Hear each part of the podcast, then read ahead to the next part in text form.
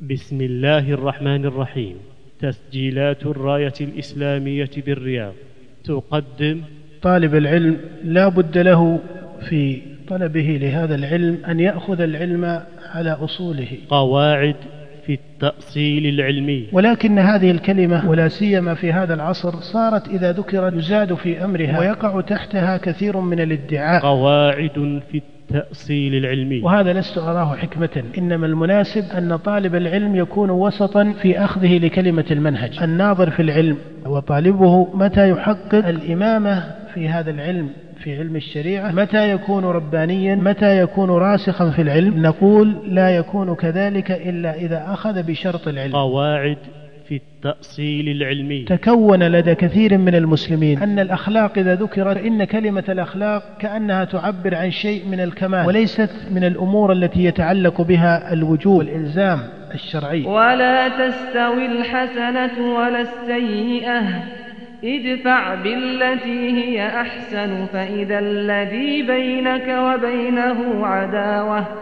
فإذا الذي بينك وبينه عداوة كأنه ولي حميم. قال رحمه الله فتجد أن صاحب العلم والحديث لا يرى صاحب العبادة والزهد على شيء وترى أن من أصحاب التزهد والعبادة من لا يرى أصحاب العلم والحديث على شيء. قواعد في التأصيل العلمي. لا بد لطالب العلم أن يعنى بأخلاق العلم فإذا اختلف كيف يختلف وإذا رد عليه جدلا كيف يكون مقامه مع هذا الرد. قواعد. نجد البعض من طلاب العلم أحيانا ربما بقي سنين طويلة وهو يتردد بماذا أبتدئ وكيف أبتدئ وهل أقدم هذا قبل هذا هل أحفظ هذا أو لا أحفظ هذا. في التأصيل العلمي. هذه أمور كما سلف الإشارة في كلمة المنهج أيها الإخوة أن المنهج منه ما هو أصل فالأصل هنا أنك تأخذ أوائل العلم. ولكن العلماء من المتقدمين والمتأخرين ذموا التقليد ويقصدون بالتقليد المذموم هو التقليد الأعمى الذي يقود إلى ترك النصوص. وما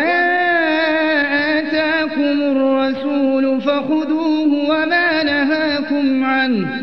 وما نهاكم عنه فانتهوا. واتقوا الله إن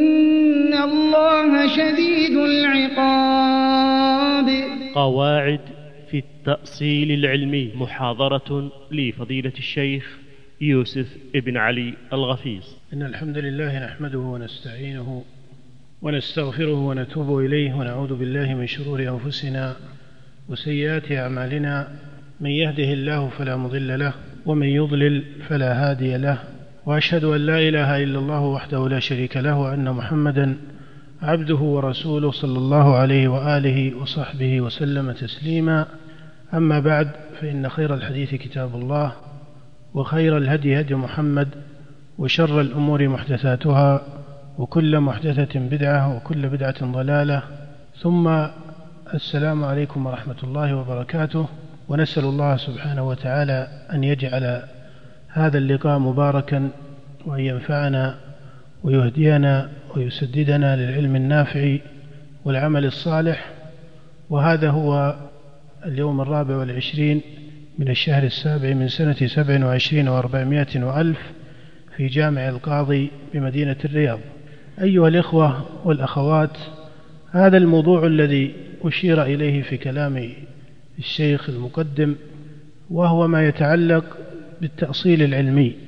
وتعلم أن طالب العلم لا بد له في طلبه لهذا العلم أن يأخذ العلم على أصوله فإن هذا العلم كما تعرفون إذا ذكر أريد به علم الشريعة أصله كتاب الله وسنة نبيه صلى الله عليه وآله وسلم. ولكنك ترى في معرض التاريخ إذا قرأته وتصفحت سيره تجد أن ثمة طرائق لأهل العلم وثمة تنوعا في أخذ العلم وثمة تنوعا في مادة العلم نفسه. ومن هنا تحصل من هذين المصدرين الكتاب والسنة تحصلت جمل من الأسماء العلمية وظهرت علوم سميت بأسماء في التاريخ وظهر فيها جملة من أهل العلم. وإذا نظرنا في واقع المسلمين اليوم وجدنا أن من أخص ما ينقص الأمة في شرقها وغربها هو العلماء فثمة قلة في عدد علمائها مقارنة بعدد هذه الأمة وكثرتها ولله الحمد. وأيضا من جهة أخرى تجد أن ثمة إقبالا في كثير من البلاد وفي هذه البلاد ولله الحمد بصورة خاصة ثمة إقبال على العلم وطلبه لتوفر جملة من الأسباب نسأل الله أن يديمها وأن يقيمها. ولكن هذا الإقبال كثيرا ما ينقصه أن يكون مبنيا على منهج علمي صحيح مناسب. وتعلم أنه في هذا العصر ومن قبل هذا العصر يتحدث كثيرون من أهل العلم والباحثين فيه والناظرين فيه يتحدثون عن المنهج العلمي وقواعد التأصيل العلمية سواء بهذا الاسم كاسم التأصيل أو المنهج أو بأي اسم من الأسماء الدالة على المعنى. فثمة عناية بهذه الكلمة وما يتعلق بها من المعاني تحت أي اسم من الأسماء.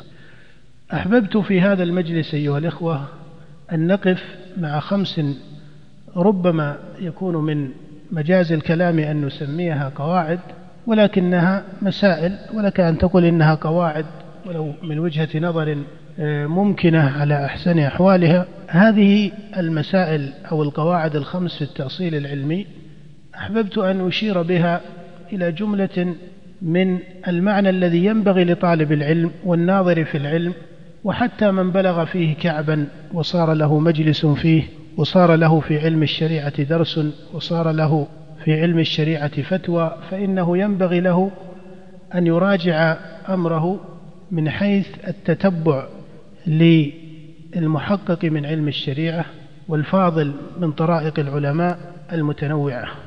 هذه المسائل الخمس أبتدئها بكلمة المنهج فالمنهج هو أصل في العلم. ولك أن تقول إن المنهج هو نظام العلم فإذا ما أخذ العلم دون منهج فإنه أخذ للشيء دون نظامه. ولهذا لا بد لطالب العلم أن يكون له منهج علمي في طلبه لهذا العلم. لأن هذا المنهج هو بصورة المعادلة يأتي على معنى النظام. فإذا ما أخذ العلم منهجا فإنه يؤخذ أخذا نظاميا منتظما متصلا ويكون عقده صحيحا ويكون أو تكون سيرته مناسبة لمدارك الناظر فيه. فالمنهج صلته بالعلم أنه نظام العلم.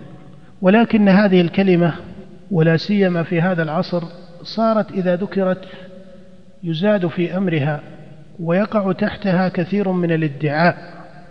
يعني بالادعاء أن من يتكلم عن منهج فإنه ربما بالغ في أن هذا المنهج هو الصواب وحده وأن غيره لا يكون صحيحا. أو أن هذا هو المقدم وحده وأن غيره لا يكون كذلك وربما شكك في شكل آخر لأن كلمة المنهج أصبحت تعطي سامعها وتعطي المتكلم بها قدرا من الثقة بهذه الكلمة وما ينتظم تحتها فيقال هذا تحت منهج وهذا متصل بهذا المنهج وهلم جرا. وأنت تعلم أن كلمة منهج في أصلها لا تدل بالضرورة على هذه الدرجة. هي كناية عن الطريق والاستقامة في الشيء والاتباع في الشيء والدلالة في الشيء وهلم جرا من المعاني التي تتصل بها من جهة اللغة.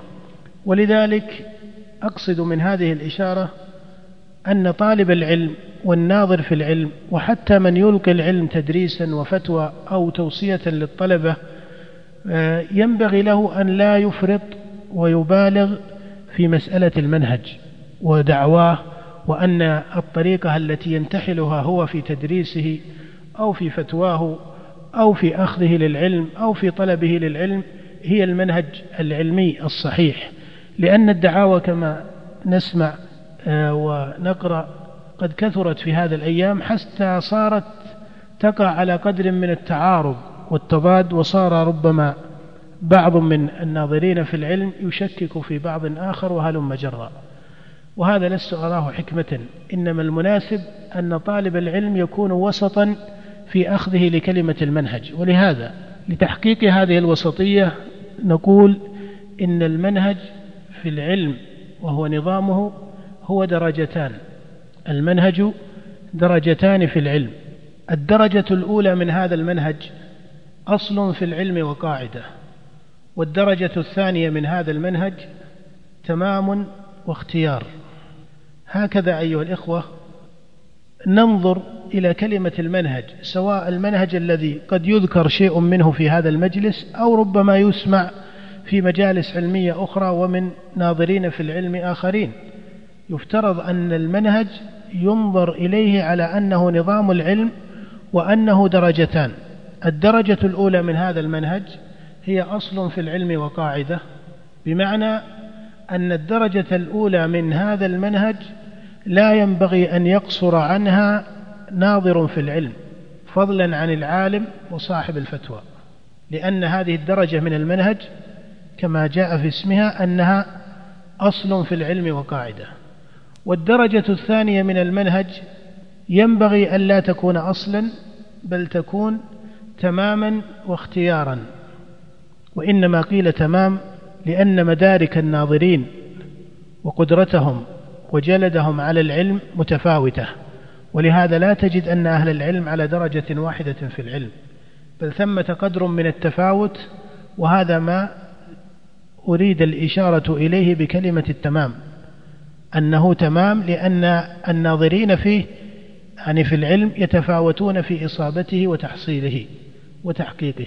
فالدرجة الثانية تمام واختيار وأيضا قيل اختيار لأن أصناف العلم المحصلة عن الكتاب والسنة كما تعرف جاءت على جملة من المواد فثمة ما يتعلق بأصول الفقه وقواعده وثمة ما يتعلق بفروع الشريعة من جهة أحكامها وهو ما سمي بعلم الفقه وثمة ما يتعلق بتفسير القرآن أو بالحديث وعلومه أو بغير ذلك من جملة العلوم الشرعية.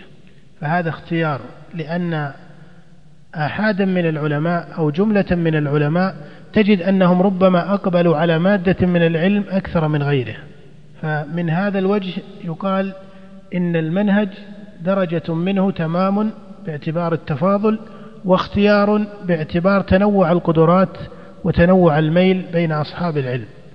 وعلى هذا فيفترض أن كل منهج يقال أنه يجمع هاتين الدرجتين الدرجة الأولى التي هي أصل في العلم وقاعدة لا يقصر عنها عالم أو ناظر في العلم والدرجة الثانية هي تمام واختيار. وإذا نظرت تحت هاتين الدرجتين فسرت الواقع التاريخي الذي عاشه علماء الإسلام رحمهم الله فتجد مثلا الأئمة الأربعة الذين اشتهروا إذا نظرت فيهم أو في في علمهم وجدت أنهم أصابوا منهجا جزء منه أو قدر من هذا المنهج أصل في العلم وقاعدة. ولهذا تجده مشتركا بين مالك وأبي حنيفة والشافعي وأحمد وغيرهم من أئمة العلم والفقه. فتجد أن ثمة قاعدة حتى إذا جئت مسائل الاستدلال عندهم وجدت دليل الكتاب والسنة والإجماع هذا قد اتفقوا عليه لماذا؟ لأن هذا يقع تحت الدرجة الأولى التي تسمى بماذا؟ بأنها أصل في العلم من قصر عن هذا الأصل ففي علمه نظر وفي صحة علمه نظر لا بد أن يكون هذا الأصل منتظما في كل مراحل التاريخ الإسلامي لأنه لا يتغير بتغير الزمان والمكان. فتجد أن ثمة قدرا مشتركا بين أبي حنيفة وأحمد ومالك والشافعي من هذا الوجه. ولكنك إذا نظرت من وجه آخر وجدت أن ثمة فرقا في التحصيل العلمي أو في النتائج العلمية بين أبي حنيفة وأحمد أو مالك والشافعي وهلم جرا. فتجد أن الإمام أحمد اشتهر بإمامته في الحديث وروايته وإن كان رحمه الله فقيها لكنه كان محدثا وإماما في الحديث. لكنك إذا نظرت في الإمام أبي حنيفة وفي علمه وجدت أنه غلب عليه رحمه الله الفقه وغلب عليه الرأي وغلب عليه القياس والاستعمال لمادته. وتجد أن ثمة فرقا بين مالك وأبي حنيفة بين مالك والشافعي سواء كان هذا الفرق في طلب العلم أي في التلقي وغلبة المادة الفقهية أو المادة الحديثية أو النتيجة التي تحصلت فيما بعد فتجد أن رأيا كثيرا لمالك اختلف مع كثير من رأي أبي حنيفة وكثير من رأي أبي حنيفة اختلف مع رأي أحمد وهلم جرا هذا سببه الدرجة الثانية التي هي تمام في العلم واختيار فيه. فتجد أن أبا حنيفة غلب اختياره على الفقه وتتبع الفروع وتجد أن أحمد غلب عليه الاختيار لعلم الرواية وإن كان فقيها في آه، فروع الشريعة وهو من فقهاء المحدثين كما تعرف. ولكن النتيجة التي نريد أن نصل إليها أن طالب العلم إذا ذكر له المنهج أو قيل فيه ينبغي أن يدرك أن قدرا من هذا المنهج أصل في العلم لا ينبغي التقصير عنه. وثمة قدر من المنهج هو تمام واختيار ولهذا تجد أن ثمة فرقا بين أهل الحديث وأهل الفقه ومن غلب عليه التفسير ومن غلب عليه العناية باللغة وصلة اللغة بالشريعة وهلم جر من الأوجه العلمية. فإذا لا بد لطالب العلم أن يتفكر وأن يبني في نفسه إرادة ليكون على منهج علمي صحيح وأن يعرف أن المنهج نظام العلم وأن المنهج أيا كان قائله لا ينبغي الإسقاط له ولكن لا ينبغي المبالغة في دعواه والغلو في دعواه وإنما يكون وسطا له درجتان أو هو درجتان. درجة أصل في العلم وقاعدة تشترك أو يشترك فيها العلماء بتعدد الزمان والمكان ودرجة هي تمام واختيار يتفاضل فيها أهل العلم ويتنوع اختيارهم وميلهم بما قدر الله لهم من الأحوال وتصرف الأحوال. هذه المسألة الأولى ونتيجتها كما أسلفت معرفة قدر المنهج والرغبة الملحة أيها الإخوة في الوسطية فيه بعيدا عن الدعوة المفرطة التي تصحح نظرة اجتهادية واحدة وتدع غيرها من النظرات. الدرجة أو المسألة الثانية أو تقول القاعدة الثانية في هذه القواعد في التأصيل العلمي بعد أن يعنى طالب العلم والناظر في العلم بفقهه لكلمة المنهج ودرجتها يصير بعد ذلك إلى القاعدة الثانية وهي معرفة شرط العلم والأخذ به. القاعدة الثانية معرفة شرط العلم والأخذ به. العلم أيها الإخوة له شرط وهذا الشرط بمعنى أن وجوده لا بد أن يكون متحققا في نفس طالب العلم والناظر فيه وحتى في نفس العالم وصاحب الفتوى وصاحب الدرس العلمي. لا بد أن يكون محققا لهذا الشرط.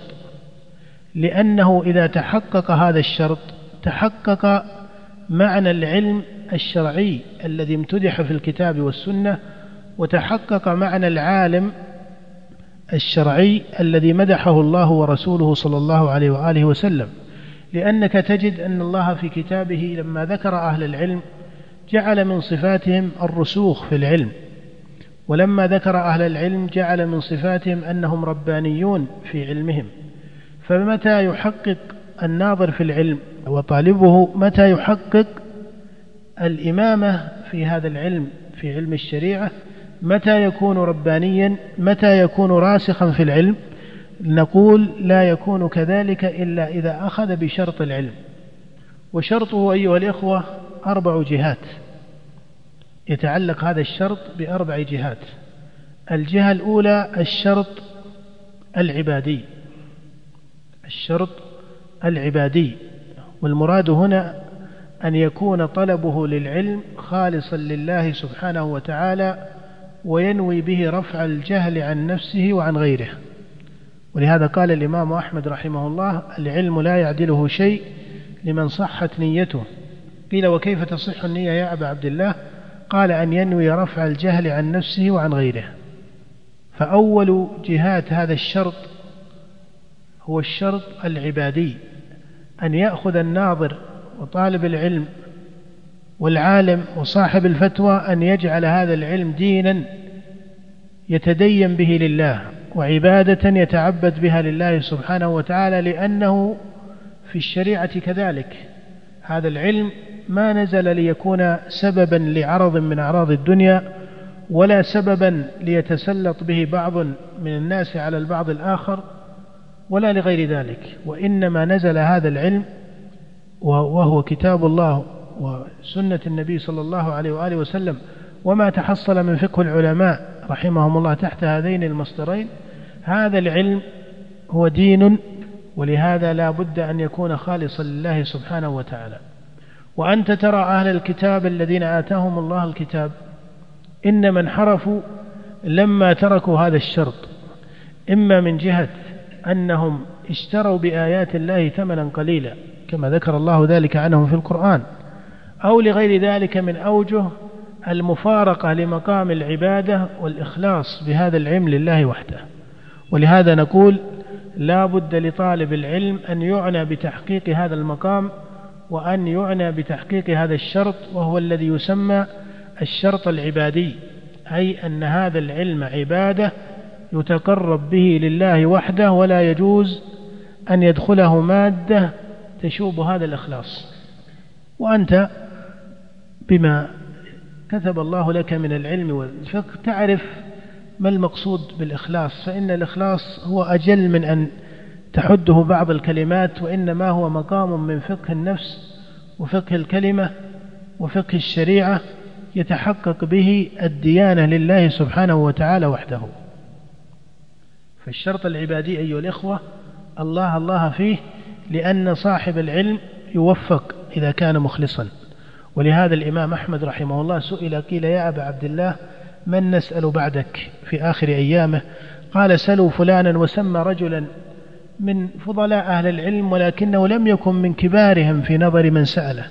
فقالوا يا أبا عبد الله إنه ليس بكثير العلم. فقال إن له نية في العلم.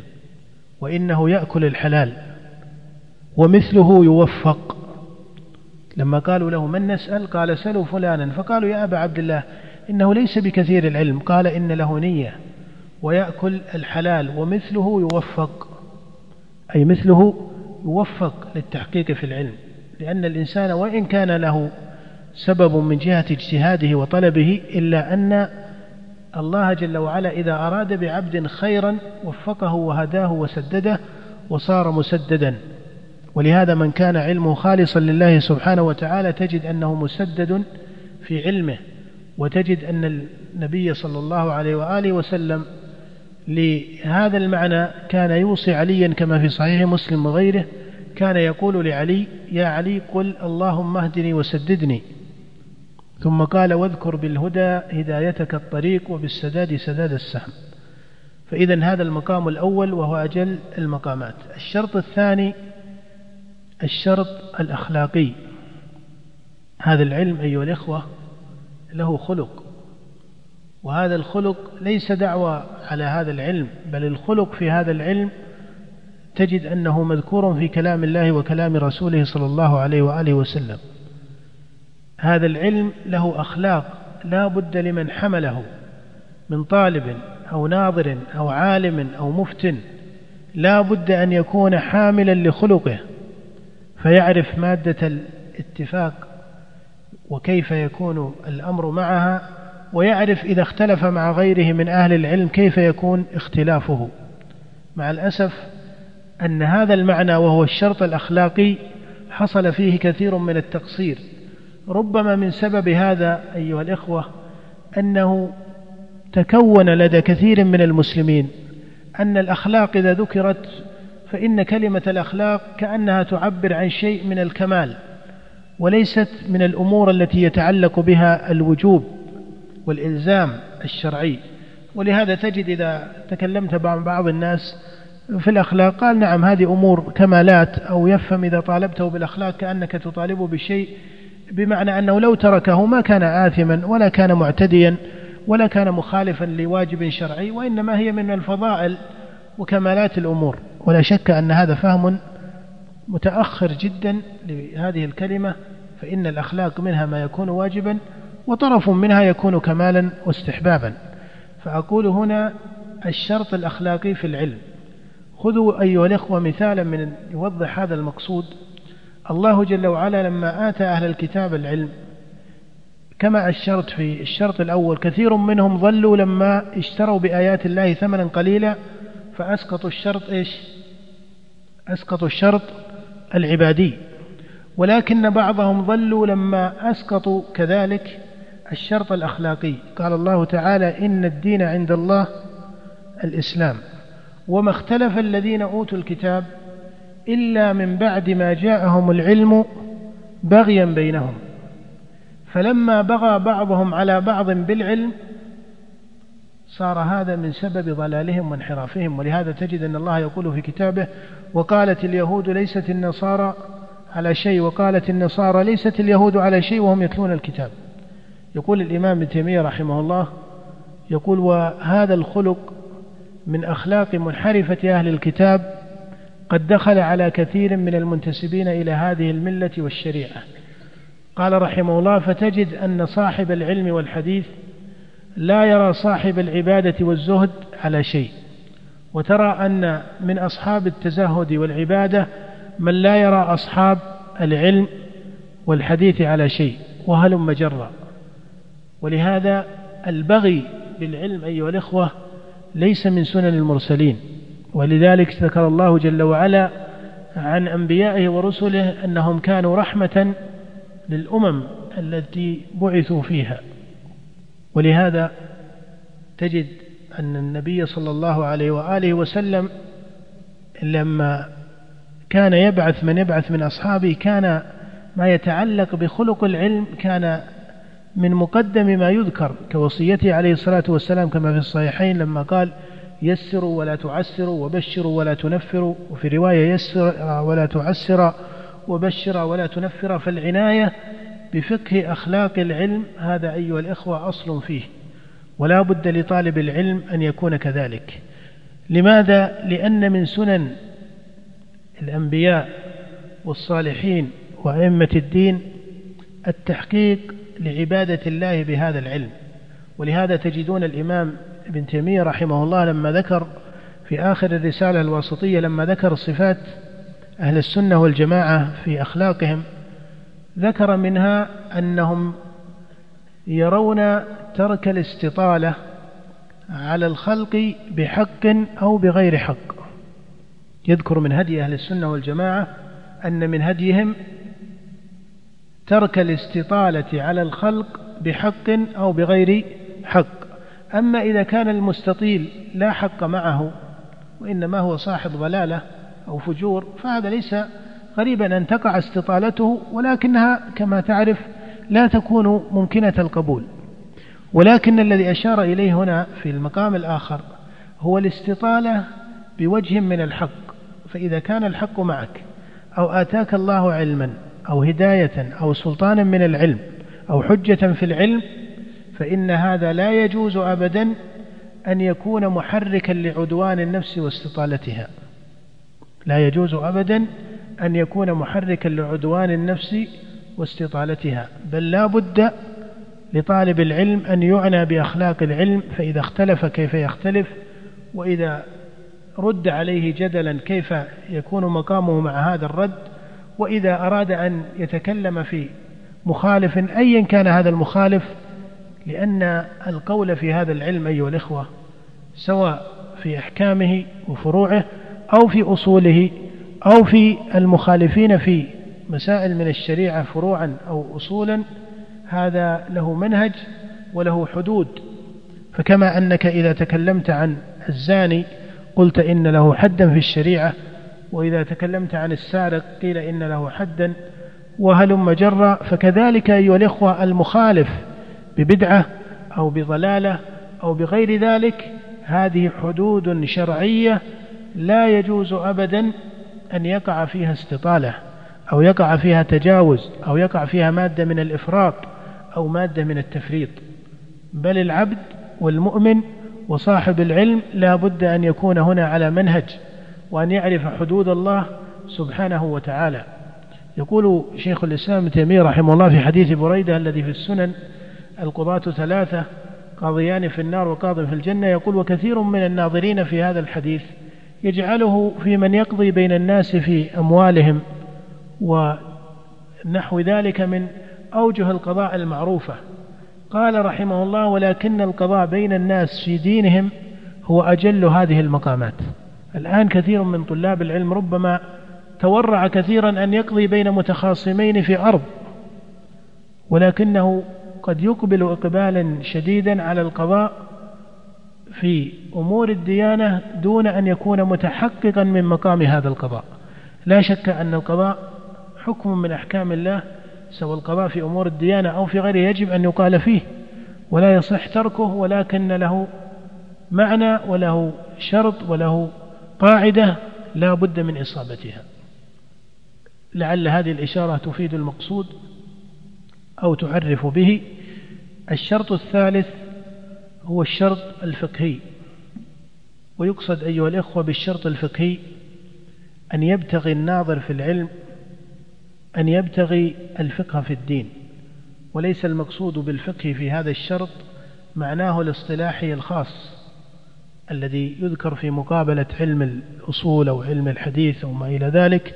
وإنما أريد بالشرط الفقهي هنا أن يلتمس الناظر في العلم الفقه فيه الذي أشار إليه النبي صلى الله عليه وآله وسلم بقوله من يريد الله به خيرا يفقهه في الدين. وفي دعائه لابن عباس لما قال اللهم فقهه في الدين وعلمه التأويل. فإذا قيل وكيف يلتمس هذا الشرط؟ قيل هو توفيق من الله وسؤال يسأله العبد ربه سبحانه وتعالى كما كان النبي يسأل لابن عباس. ولكنه مع هذا هو طلب من العبد وأخذ بسببه ومن أخص ذلك أن يعنى الناظر في العلم أيها الإخوة ببناء الملكة العلمية الصحيحة. كثيرا ما أرى تقصيرا في العناية عند طلبة العلم حتى من على له كعب في العلم في كثير من الأحوال وليس الكلام يقال على التعميم وإنما على ذكر أحوال معينة.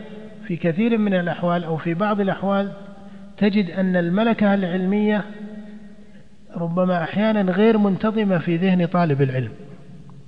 نعم هناك نهم لدى كثيرين في جمع الكتب في حضور مجالس العلم في القراءة ولكن بناء الملكة العلمية تجد أنها متأخرة.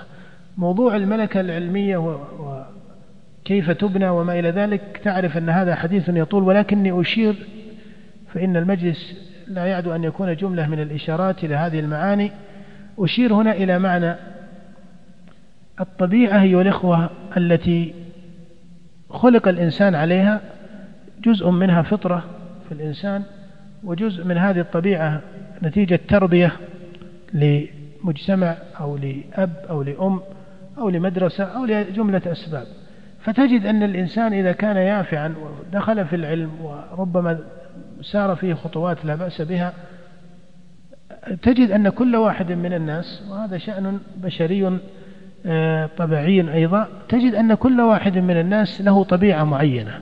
خذ مثالا من الأمثلة البسيطة تجد أنه يقال إن فلان من الناس طبيعته حاد أو كما يقال باللسان الدارج إن فلانا حار في الطبيعة وفلان مثل يميل إلى البرودة يميل إلى الهدوء يميل إلى سعة البال فلان يميل إلى التشديد في الأمور فلان يميل إلى تسهيل الأمور والتماس أي جادة تخرج هذا الأمر عن إشكاله إلى سعته هذه طبائع وكما أسلفت أن الطبيعة موجودة ليس في هذا الجيل بل حتى في جيل الصحابة كانت الطبيعة موجودة.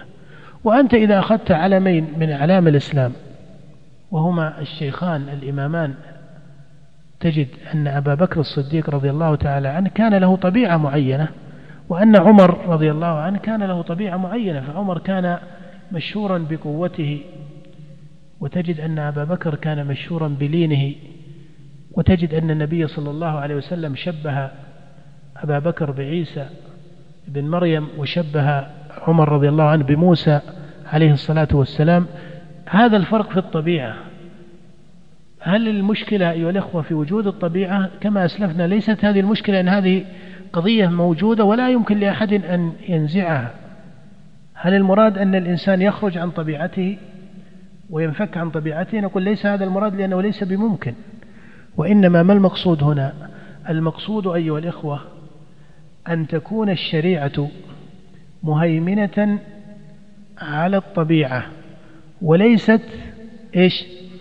الطبيعة تهيمن على الشريعة من حيث لا يشعر الإنسان أحيانا. أبو بكر كان له طبيعة ولكن الشريعة والديانة والوحي عند أبي بكر مهيمن على طبيعته ولهذا لا تقوده طبيعته إلى مخالفة الشريعة. ربما يقع منه اجتهاد ولكنه تحت مظلة الاجتهاد الذي إن أصاب فله أجران وإن أخطأ فله أجر. هذا أمر آخر. ولهذا إذا رجعنا إلى هذا المعنى وهو معنى مهم لأنه ليس المقصود أيها الأخوة أن نفترض أو ندعي الانفكاك من الطبيعة. كلا هكذا خلق الله الإنسان وهكذا تربى وهكذا تأثر. ولكن الخطأ الأكبر أن تكون طبيعة الإنسان الحادة مثلا هي التي تمسك بزمام علمه الشرعي فلا يصدر عنها إلا أحكام شديدة وأحكام مغلظة ويميل إلى التشنيع ويميل إلى الإغلاظ. وتجد البعض إذا نوقش لماذا لا يقال قال يا أخي فلان ترى كذا طبيعته. وتجد ربما البعض الآخر تتأثر طبيعته بالعكس فتجد يسأل عن أمور الورع فيها قائم والشبهة فيها قوية جدا فيقول الأصل الحل ويعني سهل الأمور وكذا. تجد أنه قد انعكست طبيعته. كما أسلفت تأثير الطبيعة لا نستطيع الانفكاك عنه ولكن الذي يقصد شرعا أن تكون الشريعة ماذا؟ مهيمنة على الطبيعة. هذا هو هو الوضع الصحيح. أما إذا كان العكس صارت الطبيعة البشرية لزيد ولعمر تهيمن على الشريعة فهذا هو سبب الفتنة وسبب الخطأ. لما حصلت معركة بدر أيها الإخوة وأسر النبي عليه الصلاة والسلام الأسرى ولم ينزل عليه إذ ذاك فيهم شيء أتى بأبي بكر وعمر كما في حديث ابن عباس في الصحيح وجاء في سياق القرآن ما يدل على ذلك ولكن تفاصيل القصة في حديث ابن عباس في الصحيح. في سياق طويل الشاهد من قال النبي لأبي بكر وعمر يا أبا بكر يا عمر ما ترون في هؤلاء الأسرى؟ هذا العباس بن عبد المطلب موثق وهو أسير قبل إسلامه رضي الله عنه وهذا فلان قريب ونسيب من أقارب عمر بن الخطاب موثق وأسير وهذا فلان وهذا فلان أسير. ما ترون فيهم؟ قال أبو بكر انظر إلى أثر الطبيعة لكنها طبيعة إيش؟ تحت هيمنة الشريعة يعني مناطاتها شرعية صحيحة. قال أبو بكر يا رسول الله هم بنو العم والعشيرة. هذه كلمة لين في المقام. قال هم بنو العم والعشيرة. أرى أن تأخذ منهم فدية فتكون لنا قوة على الكفار فعسى الله أن يهديهم للإسلام. قال أبو بكر انظر إلى أثر الطبيعة لكنها طبيعة إيش؟ تحت هيمنة الشريعة يعني مناطاتها شرعية صحيحة. قال أبو بكر يا رسول الله هم بنو العم والعشيرة وهذه كلمة لين في المقام. قال هم بنو العم والعشيرة أرى أن تأخذ منهم فدية فتكون لنا قوة على الكفار فعسى الله أن يهديهم للإسلام. هنا الشريعة هيمنت على طبيعة أبي بكر وبقي أثر لهذه الطبيعة في لين رأي أبي بكر ولكنه ماذا؟ تحت مظلة وتحت هيمنة الشريعة. فلما قال رضي الله عنهم بنو العم والعشيرة هذا مناط شرعي صحيح. والنبي كان يقصد إلى هذا ويقول لا يتحدث الناس أن محمدا يقتل أصحابه ولا ويحب أن تتحدث قبائل العرب أنه بدأ قومه بسفك الدم وما إلى ذلك. فكانت هناك مقاصد شرعية في هذا الأمر. لأن هذا الدين نزل دينا للبشرية ونزل دينا خاتما وهو للثقلين. فكان هذا مراعاة لمقاصد شرعية في كلمة أبي بكر. قال أرى أن تأخذ منهم فدية؟ هذا أيضا مقصود شرعا وهو أن يكون للمسلمين مادة من أو قوة في الاقتصاد يتكون. قال عسى الله أن يهديهم للإسلام والأمر كذلك فإن قوما منهم أسلموا ومن أخصهم العباس بن عبد المطلب رضي الله عنه. المهم أن هذا هو خطاب أبي بكر. التفت النبي إلى عمر قال ما ترى يا ابن الخطاب؟ قال لا والله يا رسول الله. باليمين ابتداء ما أرى الذي رأى أبو بكر ولكن أرى أن تمكني من فلان نسيب لعمر فأضرب عنقه وتمكن علي من عباس فيضرب عنقه فإن هؤلاء أئمة الكفر وصناديدها. الخطاب مختلف أو متفق؟ مختلف ولكنه أيضا يبقى أنه تحت مناطات شرعية ممكنة. هم أئمة الكفر نعم هم أئمة الكفر. وصناديدها. ويقول رضي الله عنه أرى أن تمكنني من فلان لأنه أصبحت الأمور الآن فيصل بين الإسلام والكفر. عمر قصد إلى مقام من الشريعة والصديق رضي الله عنه قصد إلى مقام من الشريعة ولكن هذين الشيخين بقيا تحت هيمنة الشريعة. هل ظلت طبيعة أبي بكر هي التي تهيمن على كل آرائه؟ وطبيعة عمر كذلك لا لأنها تحت الهيمنة الشرعية. لما حصلت الردة بعد وفاة الرسول عليه الصلاة والسلام ماذا كان الموقف؟ أيهما الذي قطع بالأمر ابتداء أبو بكر أم عمر؟ أبو بكر هو الذي وقف وقال والذي نفسي بيده لو منعوني عقالا. فقط عقالا كانوا يؤدونها لرسول الله لقاتلتهم عليها. وفي حديث أبي هريرة في الصحيح يقول عمر لأبي بكر يا أبا بكر كيف تقاتل الناس وهم يشهدون أن لا إله إلا الله وأن محمد رسول الله؟ فيقول أبو بكر والذي نفسي بيده لو منعوني عقالا كانوا يؤدونها إلى رسول الله لقاتلتهم على منعها لأن الزكاة من حقها أي من حق لا إله إلا الله. فقال عمر فوالله ما هو إلا أن رأيت الله قد شرح صدر أبي بكر للقتال فعرفت أنه الحق. عمر هو الذي تلكأ في مسألة القتال أولا أو تردد فيها أولا إلى أن شرح الله صدره وحصل الإجماع كما هو معروف. إذا أيها الإخوة الطبيعة ما كان النبي ينزع من أصحابه طبيعتهم لأن هذا جزء من التكوين ومن الخلق. رأى أبا ذر ضعيفا فتعامل مع طبيعته وقال له إيش؟ يا أبا ذر إني أراك ضعيفا وإني أحب لك ما أحب لنفسي. لا تأمرن على اثنين ولا تولين مال يتيم. ذلك الجيل أيها الإخوة بقوا على طبائعهم ولكنهم أصابوا أمرين. الأمر الأول أنهم صححوا طبائعهم بما يتفق مع إيش؟ مع الشريعة. الأمر الثاني أنهم جعلوا الشريعة والديانة ماذا؟ مهيمنة على طبائعهم. كثير من الناس اليوم من الخاصة أو العامة ولكن الحديث أصله في خاصة الناس من أهل العلم وطلاب العلم تجد أن طبيعته لا ندعي أو نقول إنها تهيمن إن شاء الله لا يكون كذلك ولكنها تتدخل بشكل أحيانا سافر ربما في آه، رأيه أو في موقفه وتجد أن موقفه هذا فرع يعني واضح أنه متأثر وتجد أن هذه الطبيعة مؤثرة في علاقاته الاجتماعية في علاقاته مع أولاده في علاقاته مع أسرته. قد يقال طيب ما الحل في ذلك؟ وكما سلف أن نؤمن أننا متعبدون بشريعة وليس بطبيعة بشرية. ومعنى هذا أننا نؤدب طبائعنا وأحوالنا الشخصية نؤدبها بأدب الشريعة وخلقها فإن هذا هو الذي عاشه الصحابة رضي الله تعالى عنهم. على كل حال المقصود هنا الشرط الفقهي وهو بناء الملكة الفقهية. وهذا له معان كثيرة وإنما أحببت أن أشير إليه وإلا فصاحب العلم يقصد إلى إصابته إن شاء الله.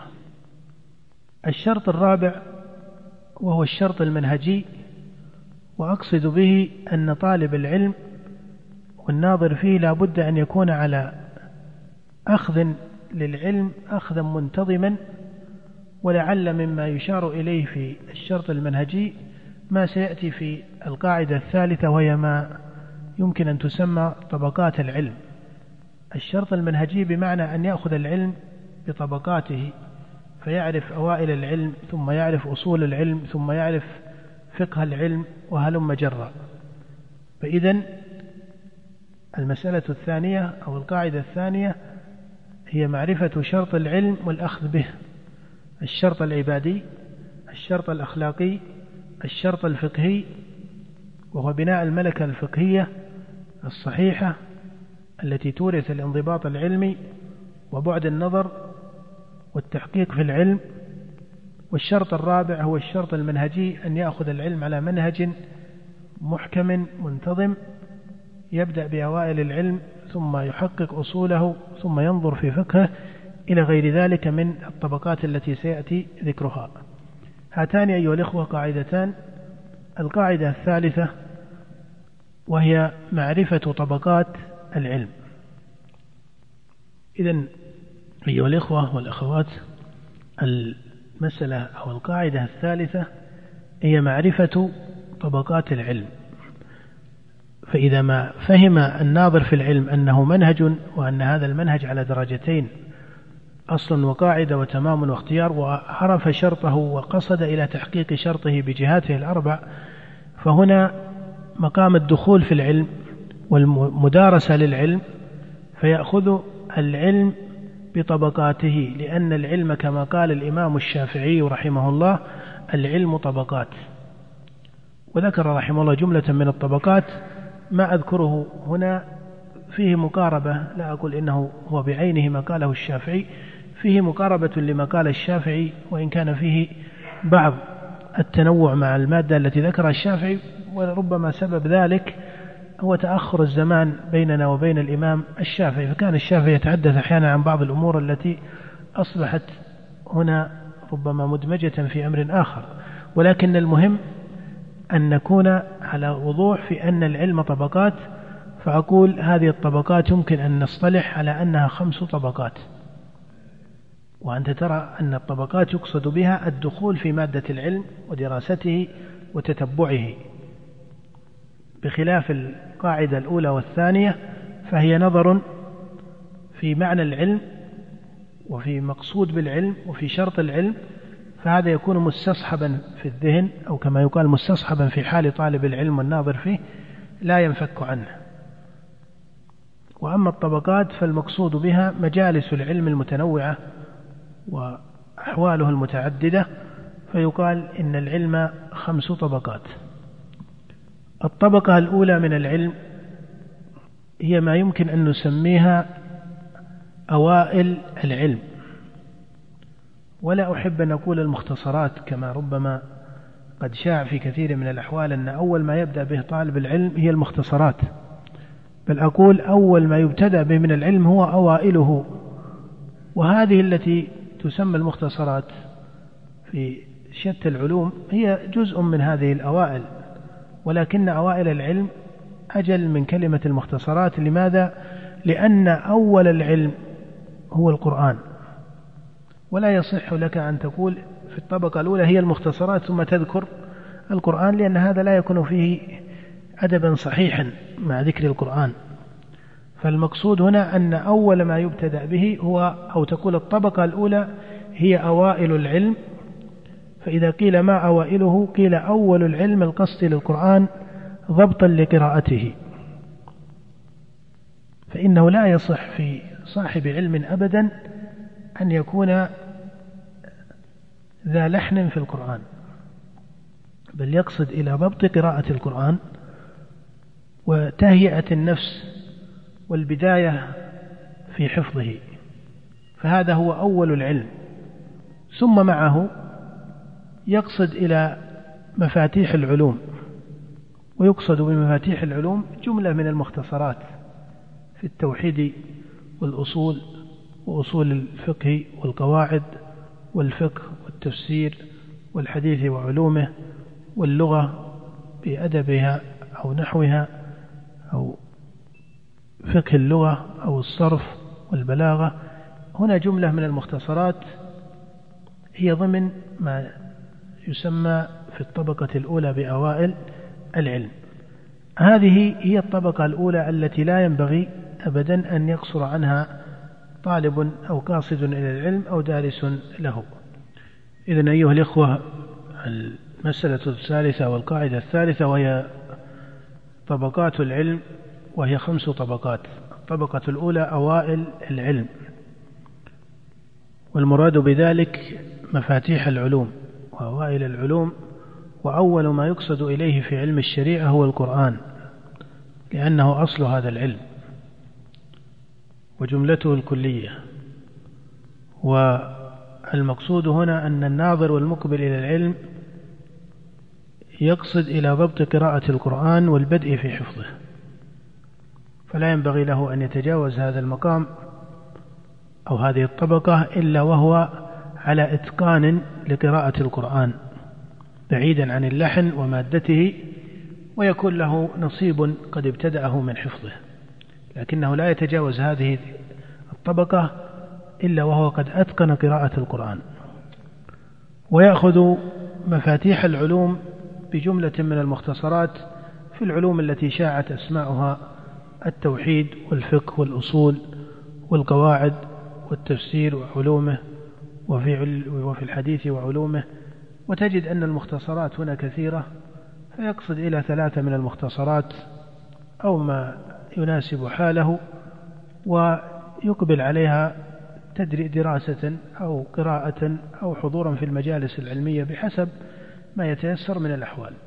وهذه الطبقة أيها الإخوة بقدر ما هي مهمة ولا بد منها في العلم إلا أنه ينبغي لطالب العلم أن يكون حكيما وفطنا فلا تستهلكه أو يستهلكه الزمان في الوقوف في هذه الطبقة. لأنه نجد البعض من طلاب العلم أحيانا ربما بقي سنين طويلة وهو يتردد بماذا أبتدئ وكيف أبتدئ وهل أقدم هذا قبل هذا هل أحفظ هذا أو لا أحفظ هذا هذه أمور كما سلف الإشارة في كلمة المنهج أيها الإخوة أن المنهج منه ما هو أصل فالأصل هنا أنك تأخذ أوائل العلم أما التمام والاختيار فماذا تقرأ من هذه المختصرات وهل تحفظ المختصر أو لا تحفظ المختصر لا أستطيع أن أقول هنا أن الحكمة دائما في القصد إلى حفظ هذا المتن أو ترك حفظه أو حفظ هذا أو حفظ الآخر لأن هذا يختلف باختلاف أحوال الناس. فإن بعض الناس ما أتاه الله حفظا فربما استهلكه كثير من الوقت في القصد إلى حفظ منظومة في اللغة أو منظومة في باب من العلوم أو ما إلى ذلك ولربما لا يكون هذا الأمر من جل المقصود في العلم. فهذا ينبغي لطالب العلم أن يكون له فيه ذكاء. وفطنة فيأخذ أوائل العلم ولكنه لا يطيل في هذا الأمر إلى درجة تذهب عليه كثير من السنين وهو قد بقي بين ثلاثة أو أربعة من المختصرات. ينتقل بعد أوائل العلم إلى الطبقة الثانية وهي ما نسميها أصول العلم. والمقصود بأصول العلم القرآن وأخص الرواية المشهورة من سنة النبي صلى الله عليه وآله وسلم. وإن كان إذا قيلت أصول العلم فإنها الكتاب والسنة ولكنك الآن تتحدث عن منهج تطبيقي. كيف يبتدئ به طالب العلم؟ فيقال هو القرآن أولا وقد ابتدأه في أوائل العلم فيكون مقامه في هذه الطبقة الثانية هي بتمام حفظه بإتمام حفظ القرآن. ومعرفة وقفه ووصله فلا يتجاوز الطبقة الثانية من العلم إلا هو حافظ للقرآن. هذا الأحرى والأصل في صاحب علم الشريعة. وأن يعرف أصول السنة وأخص ما كتب في أصول السنة هي الكتب التسعة وهي الصحيحان صحيح البخاري وصحيح مسلم والسنن الأربع سنن النساء وأبي داود وجامع الترمذي وسنن ابن ماجه ومسند الإمام أحمد وموطأ الإمام مالك وسنن الدارمي. فهذه الكتب التسعة ينبغي لطالب العلم أن يقصد إليها في هذه الطبقة فلا يستغني عنها. ثم هو وما آتاه الله من القدرة. إن آتاه الله قدرة على الحفظ حفظ ما تيسر منها أو حفظ الصحيحين أو حفظ الستة أو حفظ مختصرات من على رواية واحدة أو ما إلى ذلك لكن الذي لا ينبغي لطالب العلم أن يتأخر عنه هنا هو أنه يكون على استيعاب على قراءة متأملة على نفس من الاستظهار لمادة هذه الكتب الستة. مع الأسف ربما تجد بعض طلبة العلم ربما صار له درس في العلم أحيانا وهو ما استكمل قراءة هذه الكتب فضلا عن أن يكون على إلمام بروايتها أو شيء من ذلك. فهذه الكتب لها قدرها وإن كانت كما تعرف لم تجمع كل السنة ولكنها حوت أصول السنة. بعد ذلك ولا بد أن نختصر حتى لا نتأخر على إقامة الصلاة بعد ذلك أو مع الطبقة أو في ضمن الطبقة الثانية ذكرنا القرآن وأصول السنة وهي الكتب التسعة أن يعرف الإجماع. فيعنى طالب العلم في هذه الطبقة بمعرفة مسائل الإجماع. الإجماع في مسائل الاعتقاد وأصول الدين وهذا متحقق في كتب السنة وأصول الدين والعقائد. وأن يعرف مادة الإجماع قدر ما يستطيع في مسائل الفروع والقواعد الفقهية والأصولية فيقصد إلى مادة الإجماع. طبعا كما تعرف أن تتبع الإجماع والإحاطة بالإجماع متعذر ولا سيما إذا دخل الأمر على مسائل الفروع والقواعد والأصول والعلوم الحديث وعلوم الأصول وما إلى ذلك الإحاطة هنا تكون متأخرة وربما متعذرة ولكن المقصود هنا أن يعرف أصول مسائل الإجماع يعني لا بد أن يكون عنده إحاطة. الكتب التي كتبت في الإجماع في مسائل الفقه الإجماعات العقدية يكون متقنا لها ضابطا لها.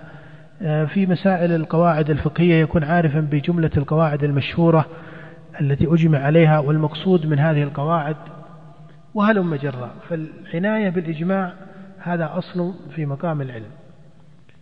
المادة الرابعة في هذه الطبقة هو الأخذ بفقه الصحابة أن يكون له أي لطالب العلم نفس في إصابة فقه الصحابة فيتتبع فقه الصحابة وفقه الصحابة كما تعرفون طرف منه موجود في الكتب التسعة فإن الكتب التسعة التي سلف ذكرها ذكرت طرفا من فقه الصحابة وآثارهم ولكن بعد هذا ينبغي لطالب العلم أن يقصد إلى بعض المصنفات التي عنيت بهذا وأخص أو أخص بالذكر هنا مصنف عبد الرزاق ومصنف الإمام ابن أبي شيبة.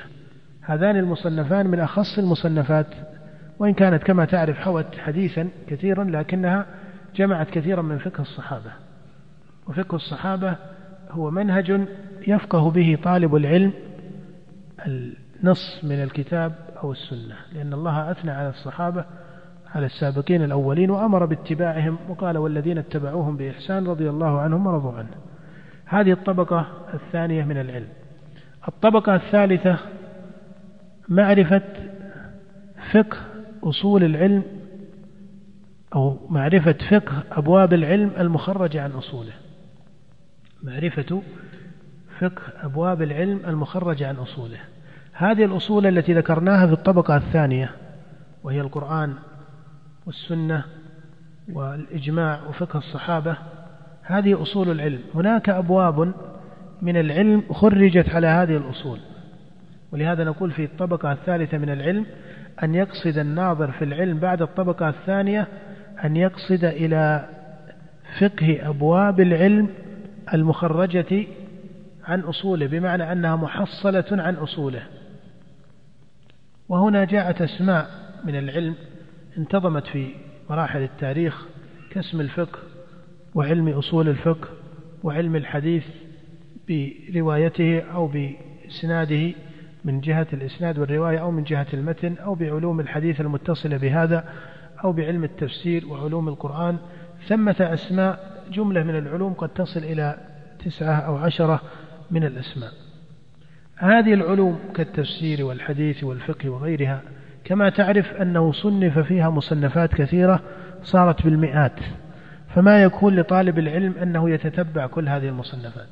ولهذا فيما أرى أن طالب العلم الأولى له في هذه الطبقة الثالثة أن يقصد في كل باب من العلم كالفقه فهو باب أصول الفقه هذا باب التفسير هذا باب هي خرجت على أصول العلم التي هي الكتاب والسنة والآثار ومسائل الإجماع. أن يقصد في كل باب من العلم أو كما يعبر في كل فن من فنون العلم أرى أن يقصد إلى كل فن فيأخذ فيه أربعة من الكتب. في هذه الطبقة. تكون هذه الكتب قد اشتهرت بحسب مرحلة الزمان الذي هو فيها. قد اشتهرت أنها عمدة في هذا الفن. أضرب لكم مثلا لو استقرأت كتب التفسير وجدت كتب عنيت بما سمي بالتفسير بالمأثور وكتب عنيت بتفسير أحكام القرآن وكتب عنيت بجانب اللغة وجهتها وهلم جرا فلو أخذ طالب العلم أربعة من الكتب في هذا فأسس على تفسير البغوي أو تفسير ابن كثير. قد يقول قال تفسير الجلالين هذا يأخذه في أوائل العلم لكن هنا في هذه الطبقة يأخذ البغوي ثم يبني عليه تفسير ابن جرير وهو كما تعرف مطول محكم في هذا الباب. هذا في المأثور يأخذ في تفسير أحكام القرآن لابن العربي أو أوسع منه للقرطبي يأخذ في العناية باللغة كتابا فيأخذ أربعة من الكتب التي هي أمهات في مادة هذا العلم. مثلا إذا جاء للفقه تعرف أن المذاهب اشتهرت بتعدد فيأخذ أربعة من الكتب بحسب بيئته. فإن كان في بيئة حنبلية فأرى أن يؤسس على فقه الحنابلة وإن كان في بيئة حنفية يؤسس على فقه الحنفية أو شافعية على الشافعية أو مالكية على المالكية.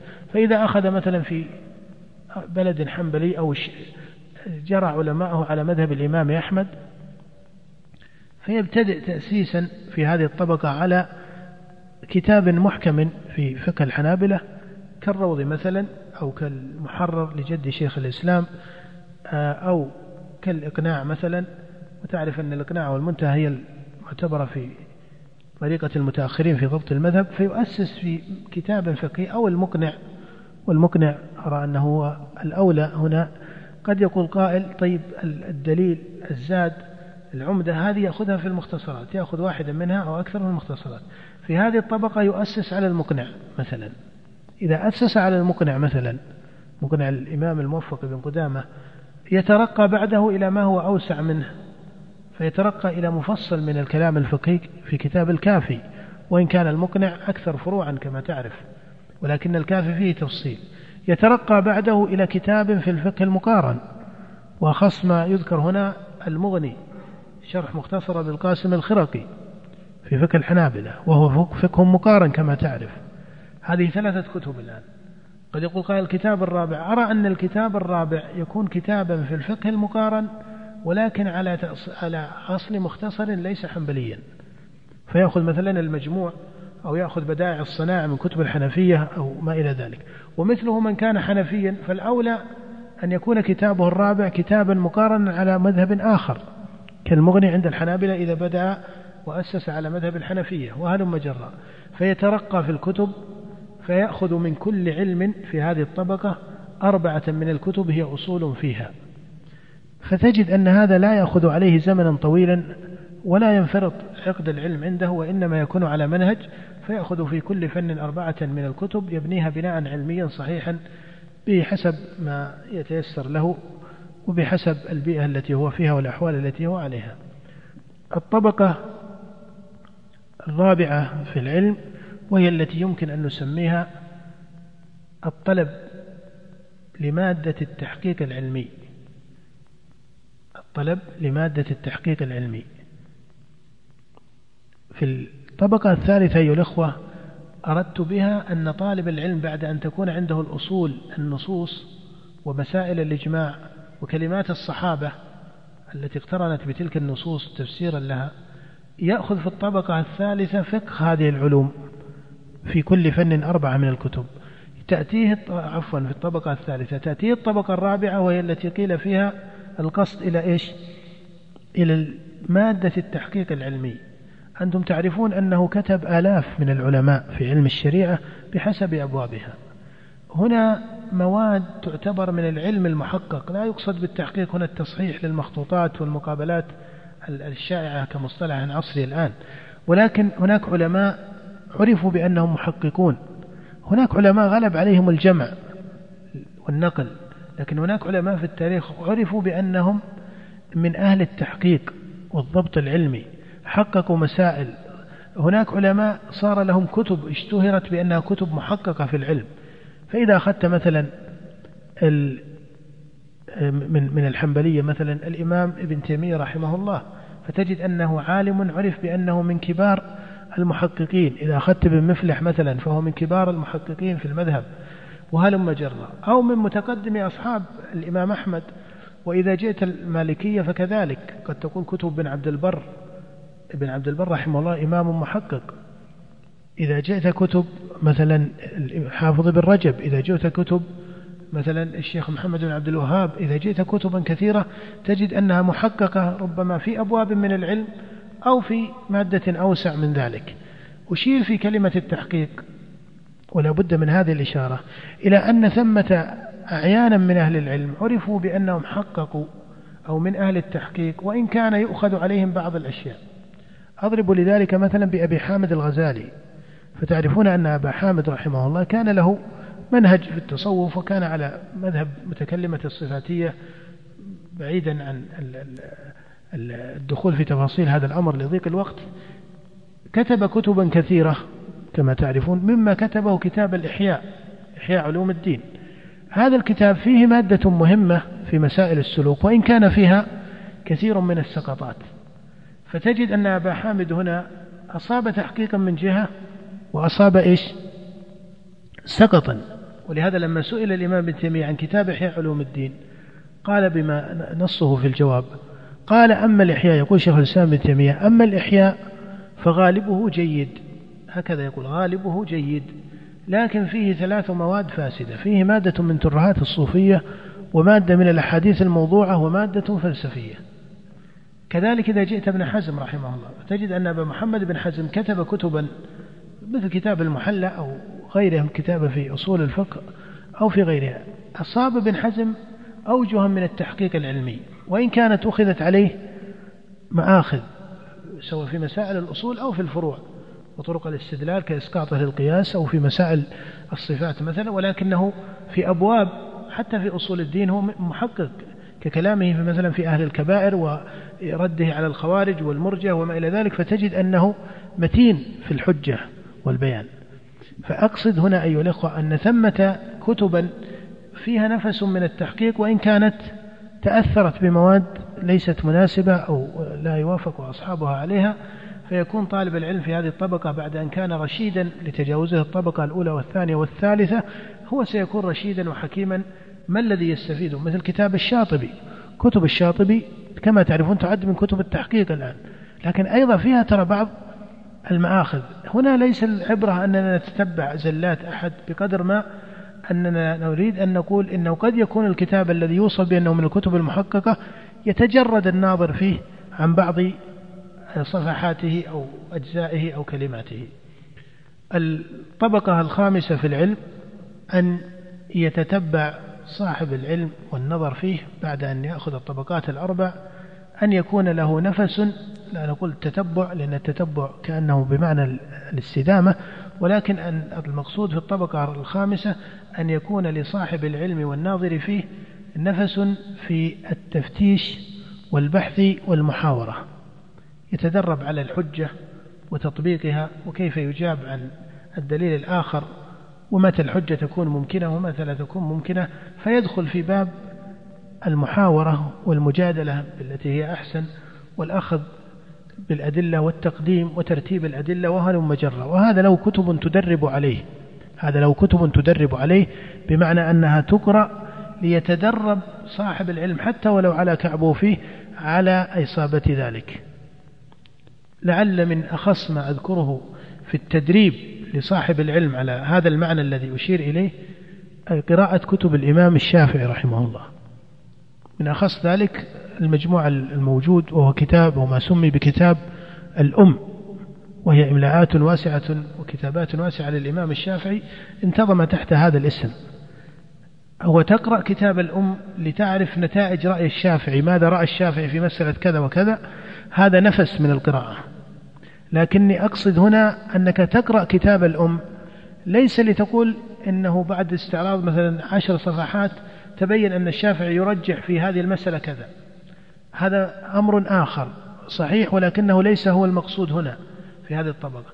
الذي يقصد هنا أن تقرأ كتاب الشافعي لتعرف نظام المحاورة العلمية الصحيحة. نظام الاستدلال العلمي الصحيح. نظام التحقيق العلمي الصحيح. تقرأ مثلا في الحجة على أهل المدينة لمحمد بن الحسن الشيباني صاحب أبي حنيفة. طريقة الاحتجاج الفقهية الأولى المتقدمة. تقرأ مثلا في المدونة التي جمعت جوابات الإمام مالك. كيف كان الإمام مالك يجيب عن الأسئلة؟ منطق السؤال منطق الجواب طريقة الدخول على الجواب. هل صاحب العلم يستسلم للسؤال بحرفيته أم يعدل في نظام السائل؟ يسألونك عن الأهلة قل هي مواقيت. هكذا. تقرأ في مسائل الإمام أحمد. تقرأ في بعض كتب البحث والمناظرة. في كتب بعض أجزاء من كتب الإمام ابن تيمية التي عنيت بطريقة العرض للدليل والإجابة عن دليل المخالف وما إلى ذلك. هذا نسميه التفتيش والبحث والمحاورة. هذه هي الطبقة الخامسة في العلم وبها تكون العلم في هذا التقرير خمس طبقات وهذه هي المسألة الثالثة من هذا العرض العلمي. حقيقة أيها الإخوة أنه بقي مسألتان كنت أردت أن نستمر في ذكرها ولكني كأني أرى أن الوقت تأخر علينا جميعا. آه، وإن كنا ولله الحمد بين يدي صلاة ولكني أشير إليها على سبيل الاختصار اتماما للمقصود. فإذا القاعدة الأولى المنهج وهو درجتان. القاعدة الثانية معرفة شرط العلم وهو أربع جهات. القاعدة الثالثة معرفة طبقات العلم وهي خمس طبقات. القاعدة الرابعة العلم بين الشمول والاختصاص. وهذا سؤال يتردد هل يكون صاحب العلم شموليا أي عارفا في جملة علوم الشريعة أم يكون متخصصا؟ ليس المقصود هنا أن نخير بين هذا وهذا ولكني أحب أن أقول هنا كلمة واحدة وهي أن كثيرا من الناس يتوهم أن ثمة تعارضا بين الشمول والاختصاص. والذي يراد قوله هنا أنه لا يصح لأحد أن يكون مختصا إلا إذا كان إيش؟ عنده قاعدة شمولية. فليس ثمة خصومة أو انقطاع بين الشمول والاختصاص. من يقول يريد أن يكون مختصا وليس شموليا لا اختصاص إلا بشمولية بمعنى أنه لا يمكن أن تكون متخصصا في الفقه وأنت لست عندك قاعدة شمولية في جملة علوم الشريعة لأن علم الشريعة حقيقته مادة واحدة ولكن فرعه وقسمه إيش؟ الاصطلاح. فرعه وقسمه الاصطلاح. نعم من الممكن أن يكون فلان مشهورا بالفقه أو بالحديث أو بروايته أو بالأصول أو نحو ذلك ولكن المشكل الذي أراه يقع اليوم في بعض الأوساط العلمية تجد فعلا مختص بكتب التفسير أو بالتفسير أو بعلوم القرآن أو ما إلى ذلك وهو ضعيف. ليس عنده قاعدة شمولية في العلم. لا يعرف كتب الفقه ما نظم نفسه في الفقه ما نظم نفسه في كتب السنة وكتب اللغة وهلم جرا فأقول الشمول والاختصاص الشمول هو قاعدة الاختصاص. ولا تعارض بين الشمول والاختصاص وإن كان يحصل الفرق من وجه آخر. المسألة الخامسة والأخيرة العلم بين الاجتهاد والتقليد. أيضا إنما ذكرت هذه المسألة لأنه يتبادر كثيرا ولأنه يقال كثيرا إن الناظر في العلم إما أن يكون مجتهدا وإما أن يكون مقلدا. ثم تجد الإشكال يأتيك من شكل آخر حينما يذم التقليد فكأنه لم يبقى إلا إيش؟ الاجتهاد. والحق أن ثمة اتصالا كثيرا بين الاجتهاد ومادته وبين التقليد. وأنت تعرف أن مادة الاجتهاد لم تذم شرعا كما أن مادة التقليد ما ذمت شرعا يعني اسم التقليد ما ذمه الشارع في كلام الله أو كلام رسوله. ولكن العلماء من المتقدمين والمتأخرين ذموا التقليد ويقصدون بالتقليد المذموم هو التقليد الأعمى الذي يقود إلى ترك النصوص. فلا شك أن هذا الوجه من التقليد يكون مذموما ولكن ما من اجتهاد إلا ويصاحبه إيش؟ ماذا؟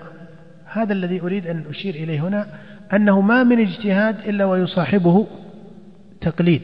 تقليد لمن؟ تقليد للإجماع أخذ بالإجماع لأن هذا هو معنى الكلمة في اللغة. وهذا الذي جعل الإمام أحمد يقول لا تقل في مسألة إلا ولك فيها إمام. أما إذا فسرنا التقليد بمفهوم بعض الأصوليين المتأخرين أنه حق العوام فمعناه أن الناس صاروا بين طرفين متباعدين أكثر الناس لا يستطيعون الاجتهاد ولا يرضون لأنفسهم بالطبقة التقليد على هذا المعنى. حقيقة التقليد والاجتهاد مادة متصلة والتقليد لا ينحصر بنفس العامة كما قد تقوله بعض الكتب كما أن الاجتهاد لا ينحصر بكلمة العالية الذي سميت بالاجتهاد المطلق بل ثمة قدر من الاتصال بين مادة الاجتهاد ومادة التقليد. ينبغي لطالب العلم أن لا يكون مبالغا في طالب الاجتهاد كما لا يكون مبالغا في البقاء على التقليد بل يكون قاصدا إلى هذا وهذا تحت قاعدة القصد إلى الدليل من الكتاب والسنة مع توقير أصول أهل العلم ومدارسهم وفقههم. ربما هذه المسائل لا تعد أيها الإخوة أن تكون أو إلا أن تكون جملة من الإشارات. نسأل الله سبحانه وتعالى أن ينفعنا بها ولم يكن الوقت كافيا لكثير من المثال والبيان ولكن لعل هذا الذي أشير به تحصل به أو يحصل به نفع. نسأل الله لنا ولكم التوفيق والسداد وصلى الله وسلم على نبينا محمد وآله وصحبه وسلم. وفي الختام نسأل الله أن ينفع بهذه المادة وتقبلوا تحيات إخوانكم في تسجيلات الراية الإسلامية بالرياض. هاتف رقم أربعة تسعة واحد واحد تسعة ثمانية خمسة. والسلام عليكم ورحمة الله وبركاته.